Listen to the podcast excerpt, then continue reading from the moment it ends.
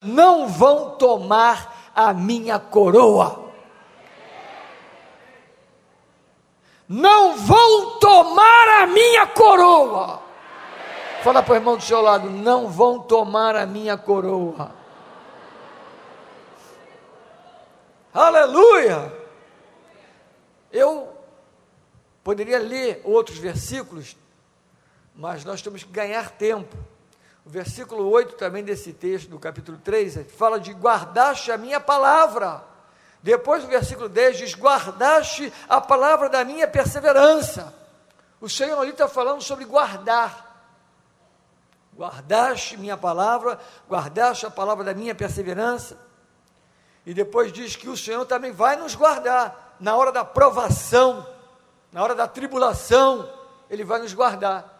Mas Ele vem falando sobre guardar, guardar. E aí no versículo 11, a palavra vem, vamos dizer assim, ela vem clara aos nossos corações. Diz assim: conserva o que tens para que ninguém tome a tua coroa. Ele está falando sobre guardar, guardar. Ele de agora diz: conserva o que tem. Conserva a palavra, conserva, né, vamos dizer, todo o preceito do Senhor, tudo que Deus vem falando, guarda, guarda, conserva o que tens, para que ninguém tome a tua coroa. Jesus suportou uma coroa de espinho para que você tenha uma coroa de glória. A coroa de espinho que Jesus suportou reverteu para nós todos que cremos uma coroa eterna de glória, como diz lá 1 Pedro 5,4, para quem está anotando. Irmãos, é, é tremendo sabermos disso, é tão importante. Algum, vamos dizer assim, algumas alguns conceitos que têm que estar na nossa vida constantemente. Às vezes nos esquecemos do amanhã e do futuro, ficamos apegados apenas no hoje, nos problemas e nas dificuldades, e buscamos até a Deus por causa dos problemas e dificuldades. Não que seja errado buscar a Deus por causa de problema, não, mas não devemos buscá-lo somente por causa disso. Nós o buscamos, nós invocamos o seu nome, temos sua presença conosco, nós o amamos a todo tempo, nós temos que trazer também à memória coisas que hão de acontecer. Nós estamos neste mundo, assim como Moisés foi introduzido naquele império ali no Egito, nós fomos introduzidos neste mundo para salgar, para iluminar o mundo, salgar a terra e iluminar o mundo. Para isso somos igreja. Amém? Não somos daqui, não vamos ficar impressionados com este mundo, com este império, porque esse mundo, esse império vai passar. Nós estamos aqui para influenciar este mundo com a palavra e o testemunho do poder de Deus. Amém, irmãos? Porque senão a igreja ela fica somente voltada para esse momento, o momento daqui agora, o momento, e nos esquecemos de coisas eternas que são importantes. E esse versículo nos fala para que nós tenhamos é, cuidado. Nós devemos conservar o que temos para que ninguém tome a nossa coroa. Interessante. Cuide para que ninguém tome. Tomar o. Como? como? Como é que se toma? Não é roubar, é tomar. Tome. É tirar, pegar. É pegar. Tem alguém querendo pegar a tua coroa. Tem alguém querendo tomar a nossa coroa. E Apocalipse ele está deixando bem claro a necessidade de conservarmos princípios para que a coroa nossa não seja tomada. Amém? Então a coroa é para a eternidade, mas ela tem que ser conservada na terra. Eu vou explicar um pouquinho mais da coroa, mas Fique entendendo isso. Nós recebemos já na terra uma coroa celestial, uma coroa eterna. Foi na terra, mas é na terra também que corremos o risco dessa coroa ser tomada. Então a coroa celestial, a coroa de glória, a coroa que Deus quer nos dar, é dada na terra, mas também pode ser tomada na terra. Aí ficamos pensando, o que é essa coroa de glória? O que é essa coroa que Apocalipse fala? E para quem tem uma boa concordância, depois você pegue a palavra coroa e vá pesquisar, que você vai ver quanto. Ih, tem tantos versículos. Isaías fala profeticamente sobre isso. Ih, Salmos, Provérbios, está cheio na Bíblia de promessas de coroa.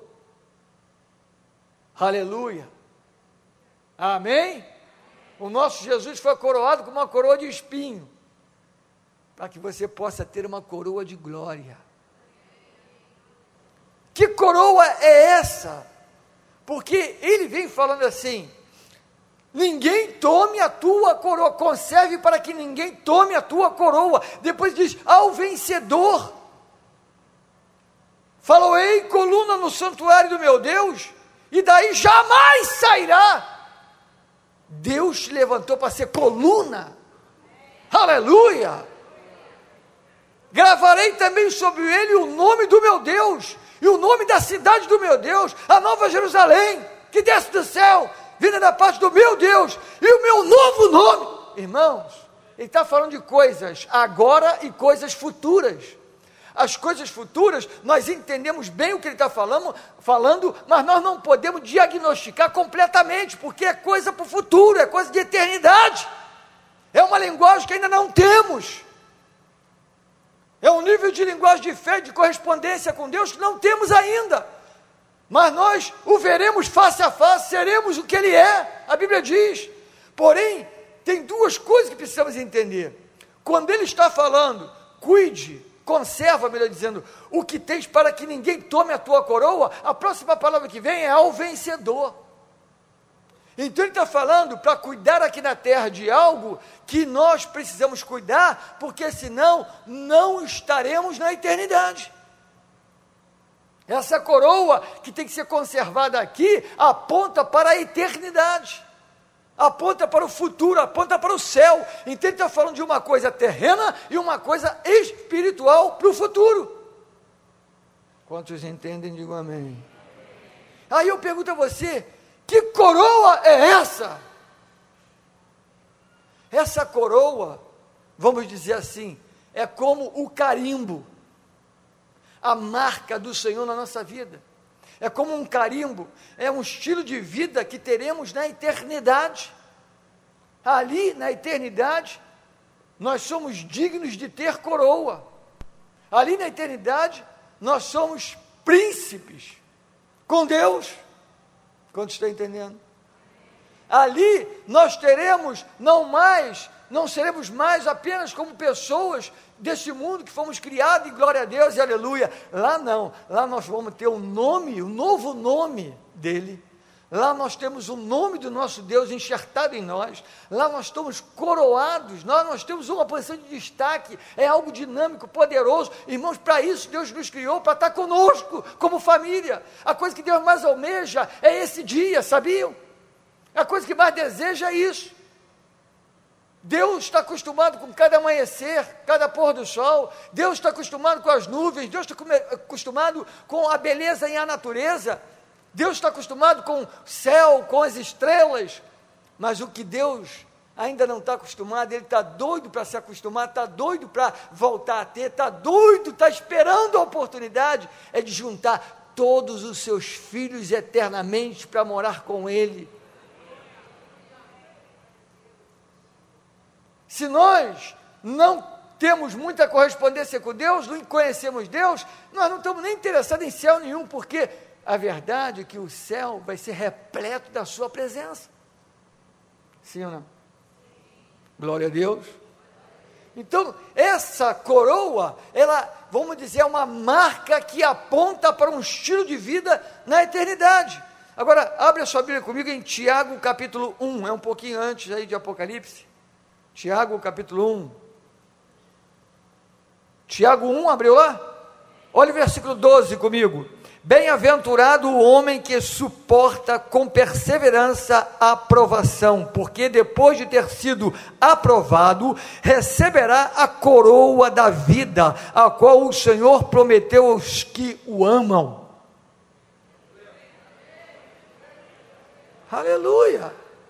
Ele está falando de uma coroa da vida, não é?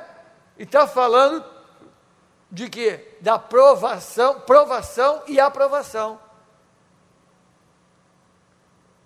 Não está dizendo que simplesmente teremos uma vida comum, normal, lá, lá, lá, tudo bem, legal. Não, vamos passar por provações, mas seremos aprovados também. Tem luta, mas tem vitória. Tem problema e dificuldade, mas tem vitória. Amém, queridos? Então, no momento de tribulação, no momento de uma prova, nós podemos perder a coroa da vida. Podemos perder essa coroa de glória. Por quê? nós podemos nos envolver com coisas daqui, perder a nossa fé, perder simplesmente essa dedicação ao Senhor, perder tudo que a palavra promete. Então, querido, vindo provação, vindo tribulação, vindo o que for, pode vir o diabo com todos eles juntos, pode vir o meia-meia, o anticristo, a besta do mar, tudo junto. Você tem que pre preservar o que Deus colocou na sua vida, a palavra, tem que enfrentar, tem que declarar e tem que dizer: Eu sou do Senhor, Ele é meu, ninguém vai tomar a minha coroa, ninguém vai tomar o carimbo e o selo que Ele botou sobre minha vida. Amém, irmãos? Problema e dificuldade, tribulação virá, mas nós lemos ali que pode vir tribulação que vier, nós seremos guardados pelo Senhor. Pega na Bíblia alguma tribulação, algum problema, alguma praga lá do Egito que Israel foi contaminado. Nenhuma delas. Todas as pragas, o povo de Deus foi conservado, foi protegido pelo Senhor. Mas a tendência é ficar olhando essas coisas, ó, oh, vai acontecer, e tã, tã, tã, oh, então. Para que isso? A Bíblia não diz o que vai ter no céu, irmãos. Mas a Bíblia nos explica o que não haverá lá.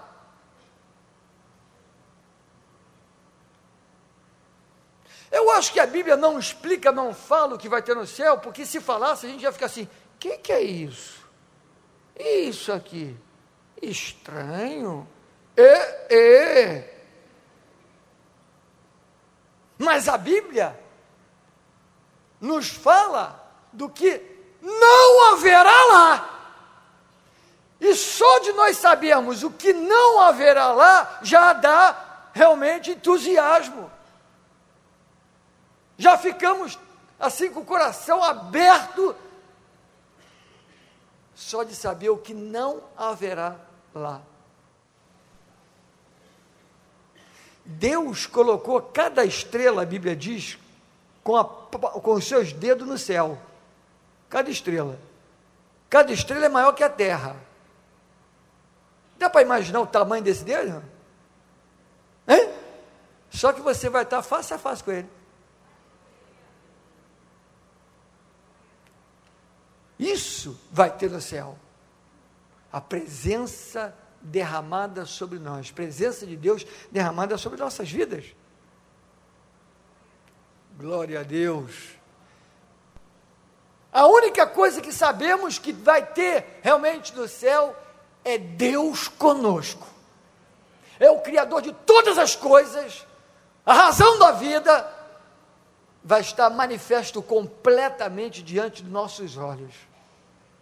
Só isso aqui já é um grande mistério, porque não dá para a gente detectar, não dá para a gente minuciosamente dizer é isso, isso, não tem condições. É algo poderoso, tremendo. Mas aqui nesse texto, no versículo principalmente 4, nos dá algumas dicas do que não haverá. Porque se você ler o versículo 4, acho que está escrito aqui: já não haverá. Então a Bíblia diz isso no meio do versículo 4: já não haverá. Fala para o seu irmão: já não haverá. Então podemos entender o que não vai haver no céu, que não vai haver na eternidade. Lá, como diz o versículo 4, não haverá lágrimas. Não haverá lágrimas. Glória a Deus, porque está escrito no versículo 4: Deus enxugará dos olhos toda lágrima. Lágrimas das perdas, lágrimas dos sentimentos, lágrimas do sofrimento, lágrimas da angústia, lá não vai ter. Lá não vai ter. Não vai ter angústia. Não vai ter sofrimento. Não terá crise. Aleluia! Então, tudo isso que nós passamos aqui, nós já estamos vencendo pelo poder de Jesus. Mas lá, essas coisas não existirão. A Bíblia nos diz que Deus enxugará dos nossos olhos todas as lágrimas. Suas lágrimas podem durar uma noite, mas a alegria vem pela manhã. São coisas que a gente vai experimentando aqui na terra. Temos a presença de Deus, temos lágrimas, mas temos alegria também. Mas lá Deus vai enxugar toda lágrima, não haverá mais lágrimas. Glória a Deus. Não haverá angústia, glória a Deus. A outra coisa que a gente vê que não vai haver lá, no versículo 4, diz assim: não haverá morte. Aleluia! diz lá no versículo 4: e a morte já não existirá. 1 Coríntios capítulo 15, 54, 55 diz: Tragada foi a morte pela vitória de Jesus. Ele venceu a morte. Nós vencemos a morte. Nós somos eternos. E lá não existirá a morte. Você consegue imaginar um mundo sem morte? Você consegue imaginar um lugar onde a vida vai imperar o tempo todo? Onde vai haver vida e vida em abundância? Hein, queridos? Amém? Se nós temos essa convicção na nossa vida, nós, como evangélicos, como crentes, como filhos de Deus, temos que ter mais alegria, mais fé para falar desse amor, falar dessas coisas para as pessoas. Nós temos que ser testemunha realmente disso dessas boas novas, porque o Evangelho é boa nova, não é má notícia. Temos que ser proclamadores disso. Não temos que ser crente apenas para vir domingo, quarta, segunda e etc. A igreja e cantamos, recebemos uma palavra para dar uma forcinha para o nosso coração, para a gente passar aquela dificuldadezinha. Aleluia, tá bom, glória a Deus. Precisamos entender que somos eternos. A morte foi vencida. A morte não vai te tocar. Aleluia! E lá na eternidade não existirá morte. Então, diz o que não terá. Só em você estar no lugar onde não tem morte é bom demais, não é, não, irmão? Hein? Sim ou não? E é impressionante quando a gente fala de morte, um instinto natural do homem é se preservar da morte. Porque o homem, o ser humano, ele tem dentro dele algo que preserva isso. Ele não quer morrer. O céu é muito bom, a eternidade é muito bom, mas ninguém quer ir para lá. Vamos na hora certa. Aí sim. Alguém quer se adiantar um pouquinho? Ninguém. Sabe, irmãos, quantas coisas entram em conflito na nossa mente porque no fundo ninguém quer morrer. Mas a verdade é que quem tem Jesus tem que valorizar a vida, porque ele já venceu a morte e na eternidade a morte não existirá.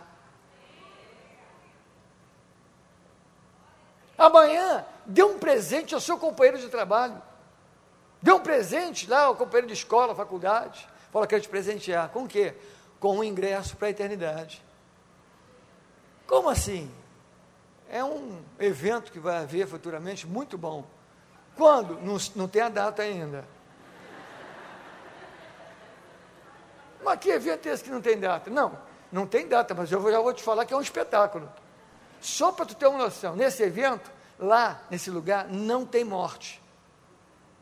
Não tem morte? Não, lá, lá ninguém morre. Aí o cara já vai começar a ficar interessado. Se for medroso, então, me diz logo como é que é isso. Aí você já passa pelo ingresso. O ingresso é o sangue do Cordeiro Jesus Cristo. Aleluia. Amém? Outra coisa que a gente vê no versículo 3, diz lá no versículo 3 assim: Deus habitará com eles, Deus mesmo estará com eles. Você vê o versículo 3 direto falando sobre relacionamento. Deus com eles, eles com Deus, Deus com eles. Aí eu pergunto a você: o que, que Jesus veio fazer?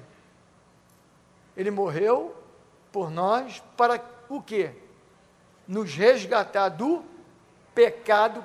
Tudo bem, tirou, resgatou do pecado, para quê?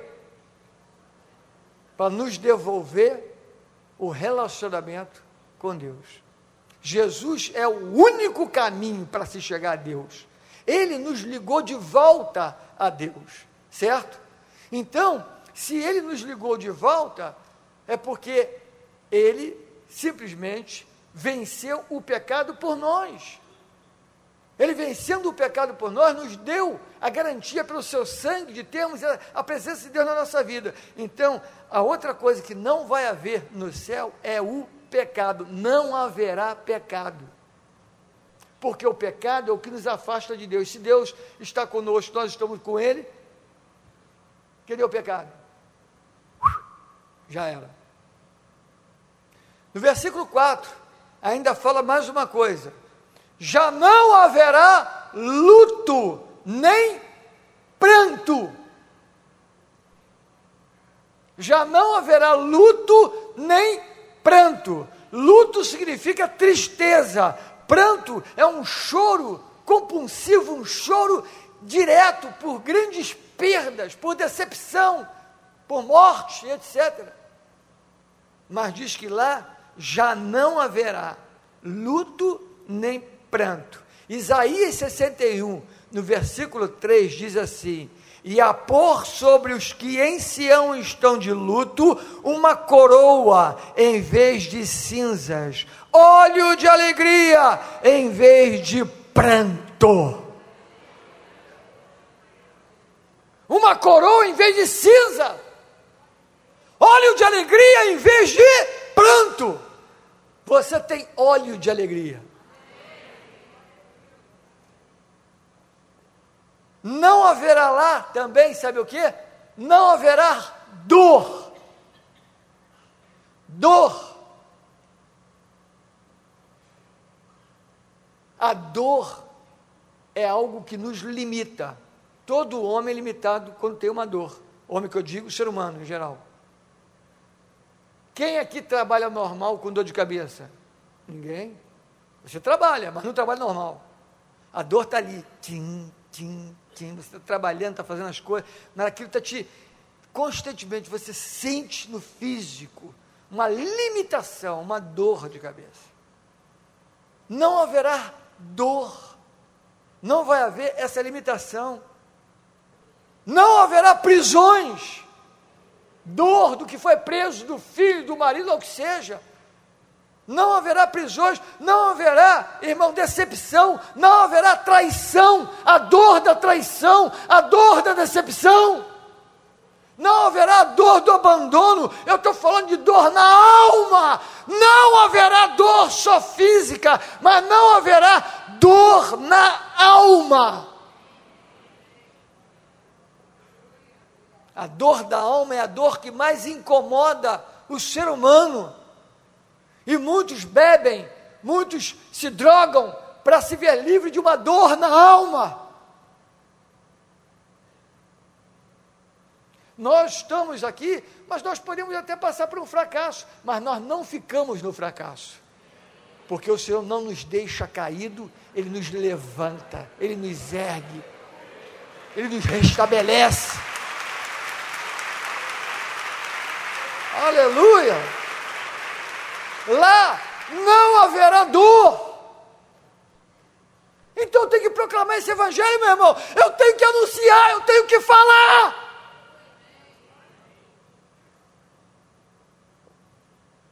É tão prazeroso poder você falar da palavra de Deus, Deus falar contigo, Deus te dar uma mensagem, Deus dizer faça isso, faça aquilo, você abençoar pessoas. Não tem nada tão gratificante você ver gente mudando, gente transformando, gente mudando o conceito, gente dando a volta e voltando para o lugar de origem, tantas coisas, não tem nada melhor que isso. Se apóstolo Paulo não tinha carro, não tinha avião, não tinha nada lá naquela época, só cavalo, e o homem fez o que fez, imagina nós hoje. Pastor, mas eu não posso, eu trabalho numa empresa aí. Seja um missionário dentro da empresa seja um proclamador dessa eternidade, seja um proclamador desse Jesus que nos garante vida eterna, seja um proclamador dessas palavras, seja um proclamador, seja alguém que vibra com a palavra. Tem gente que vibra mais com o time de futebol do que com a palavra. Não sou contra que você vibra com o seu time, vibre, mas não vibre com o seu time mais do que com a palavra de Deus. Não vibre, porque não tem coisa mais empolgante que a palavra do Senhor. Não tem, irmãos, não tem. Paulo disse assim, o apóstolo Paulo disse: o viver para mim é Cristo, o morrer, lucro. Mas isso foi a pastor Paulo. Ele foi para aquela época, eu sou para essa época e você também. Nós fazemos parte de uma geração, de uma sociedade e nós somos testemunhas do poder de Deus. Testemunha que tem um céu, tem uma eternidade. Não somos desse mundo, nós somos diferentes mesmo. Somos lavados e redimidos pelo sangue do Cordeiro. Queira ouvir quem quiser, é problema deles. Aleluia! E aí, terminando, Pegue também uma boa concordância e veja a palavra vencedor. Você vai ficar impressionado de ver quantas vezes na Bíblia se fala ao que vencer.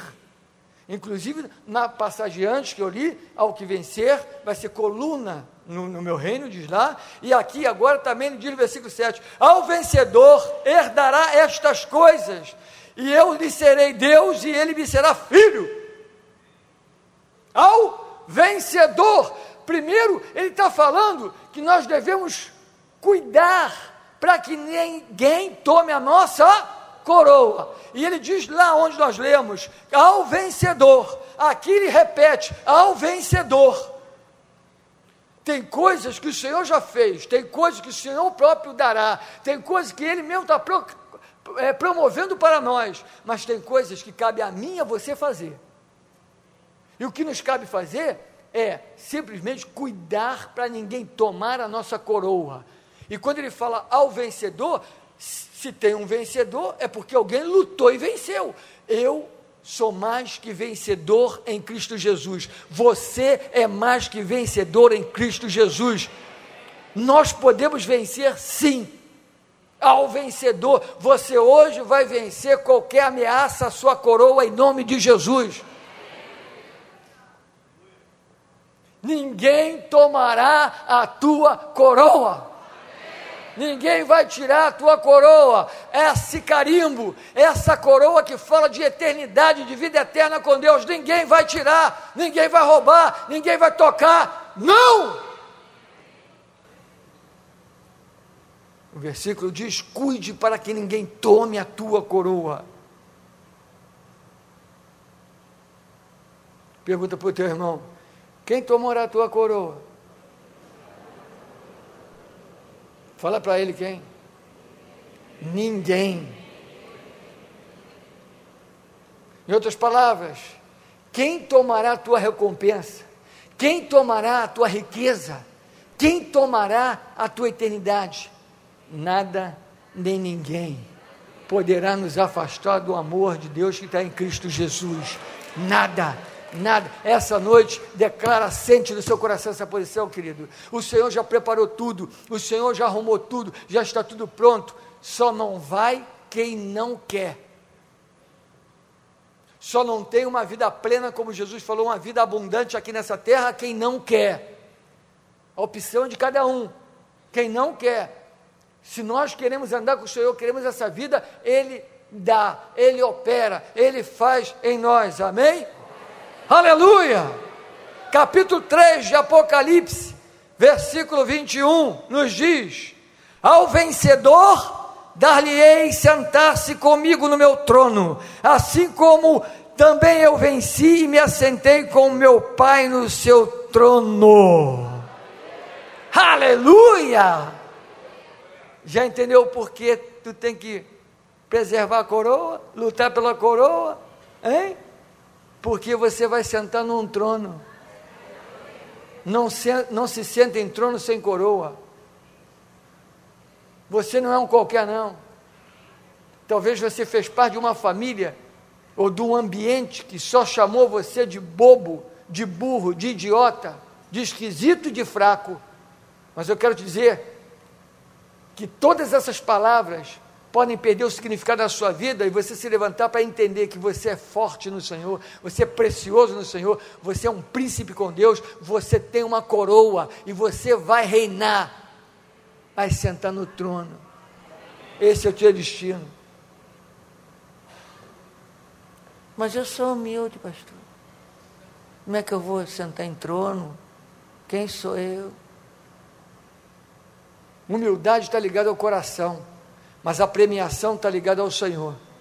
Então, o que Ele vai dar é inquestionável, o que Ele preparou é inquestionável, o que Ele tem é inquestionável é para mim e para você. A questão é: recebe ou não recebe? Quantos querem lutar para vencer, para preservar essa coroa, para receber tudo que o Pai separou para você?